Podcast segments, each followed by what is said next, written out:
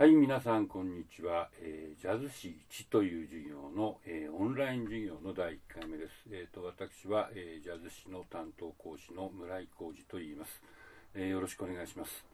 え本来でしたら、え教室で、え皆さんの顔を見ながら、え授業ができるんですけども、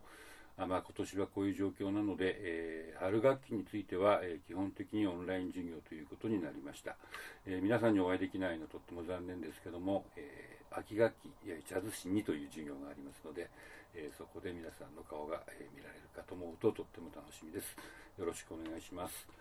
えーっとですね、えーっと授業に入る前に、えーまず、えーこのジャズ史1とジャズ史2の、えーことについて、えー説明したいと思います。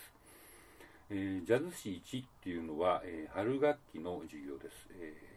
全部でえー本来ならば、えー15回授業があって、えー単位としては2単位ですね。で、えーまあ、今回は、えーまあ、こういう状況なので、えー5月25日の週から始まって7月31日までということですので、え火曜日のジャズ史の授業っていうのは、えそれだけだと毎週1回だと、え10回なんですけども、えーまあ、これはあのリアルタイムの授業じゃなくて、えー、と私が録音したものを聞いていただきレジュメを読んでいただくという授業ですので、えー15回分用意します、えー、と基本的には最初の、え5回か5回について、えー週に、え2つずつ、え2授業ずつ分の、えー資料といいますか、えー音源、えーと、えーなんだ音源と、えーレジュメをまとめたものをアップしますので、えーそれを見て、えーメールで返事をしてください。で、その返事が、えー出席をしたということになりますので、えー間違いなく、えー返事を書いてください。え詳しくは後で、え言います。えというわけで、ジャズ史1というのを、え履修した後に、ジャズ史2という授業を履修することになります。で、えー、とこれ違う授業になってて、え別の、え単位が2単位ずつつくんですけども、え実は内容は続いています。えー春学期にジャズ史1、えー大体そうですね、ジャズが始まってから、えー1940年代ぐらいまでの話をします。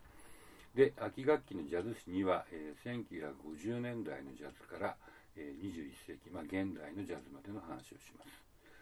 であのジャズ史1も2も、えー両方とも、えー授業の最後の日に、えーレポートを、えー集めています、えー今回はオンライン授業ですので、えー何月何日までにレポートをメールでくださいということを、えーお伝えしたいと思ってます。でですね、えージャズ史1と2ってあの違う授業だけど内容がつながつながってますのでジャズ史1を、えー履修しない方はジャズ史2は取れない。つまりジャズ史2だけを取ることはできません。えーそれからジャズ史2を先に取ってジャズ史1を後で取ることもできないんです、えーというわけで必ずジャズ史1を取った後にジャズ史2を取ってください、えーただし、えー取る学年は、え2年生以上ですと、え2年でも3年でも4年でも大丈夫例えば2年生の春学期にジャズ史1を取って3年か4年の秋学期に、えジャズ史2を取ることも可能ですし、え3年か4年の、え春学期に、えジャズ史1を取って、え秋学期に、えジャズ史2を取ることも可能です。えーまあ、ということでちょっと複雑なんですけども、えそのあたりは気をつけて受講してください。えー、とそれでですね、あの毎年、え授業のテキストっていうのを、えー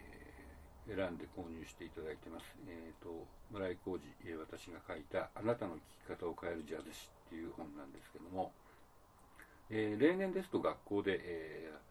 販売して、え皆さんに学校で買っていただけるんですけど今年は、えーできませんので、え前あの例年と違って、えーその本を、えー必ず買ってほしいというふうには言いませんただあのこの授業の内容と非常に密接に関わってまして、えーまあ、読んでいただくと、え授業の理解がすごく、え深まると思いますのでもし可能でしたら、えネット書店 Amazon なんかで買ってほしいと思いますえっと、あのこのノートの、えーレジュメの中にえリンクを貼ってますので、もし可能でしたら、え買って読んでいただければと思います。えっと、それでですね、あのジャズ史っていうのは、えーまあ、本当にジャズの歴史について、えーまあ、ジャズの始まりから、えー話をして、音や映像を、え見たり聞いたりするという授業です。で、えーと、1回目は、まあ、イントロダクションということでですね、まあ、ジャズって、えー、19世紀のおしまいぐらいに、えー、できて、まあ、大体140年とか、えー、それぐらいの歴史がある音楽なんですけどもただ、えー、録音されたのは意外と遅くて1917年、えー、今から103年前ですねに、えー、初めてのジャズのレコードが、えー、録音されて、えー、アメリカで発売されました。ですので、えー、まあ、大体1920年代ぐらいから、えー、ジャズの録音されたものが残っています。で今回はですね、えー、まあ、ジャズの歴史を駆け足でざーっと聞いてみようという、えことで、え1920年代から、え2010年代、まあ、現在ですね、までの、ジャズをですね、まあ、ほぼ10年おきに、10曲選びましたでその10曲を聴いていただいて、え最後に、えあなたはどの、え曲が一番好きだったかでどういうところが好きだったかっていうことを、え、メールに書いて送ってもらうというのを、え、今回の授業の、え、まあ、出席証明の代わりにしたいと思ってます。えーと、それではまず、え3曲、え YouTube で、聴いてもらいたいと思います。え1曲目はですね1920年代を代表するジャズ、えルイ・アームストロングという、えニューオーリンズに生まれた、え非常に偉大なトランペッターで歌手の人がいました。で、まあ、その人が、え、ピアノのアール・ハインズっていう人と2人で演奏した「ウェザーバード」という曲を聴いてもらいたいと思います。えっと、これは1927年の録音です。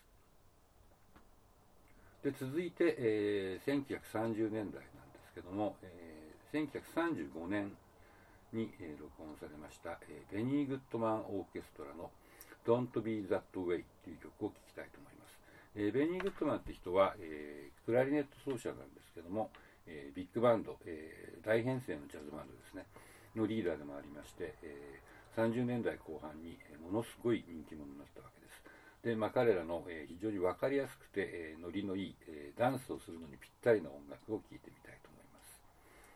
でその後、えそれから10年後、え1945年の演奏ですけども、えチャーリー・パーカーという、えアルトサックス奏者を中心としたバンドのドナリーという曲を聴きましょう。えー、チャーリー・パーカーという人は、えー、ビバップと言われる、えー、新しいタイプのジャズを、えまあ、発明したというか、え中心人物ですね。えーと、ビバップっていう音楽は今の、えみんなが聴いたりやったりしてるいわゆるモダンジャズと言われる音楽の、え元になった音楽で、えまあ、今ジャズをやろうという人はやっぱり何らかの形でこのチャーリー・パーカーがやっていたビーバップという音楽を通らないと、えー、やるのが難しいんじゃないかなという気がします。えーと、では、え、YouTube でこの3曲を聴いてみてください。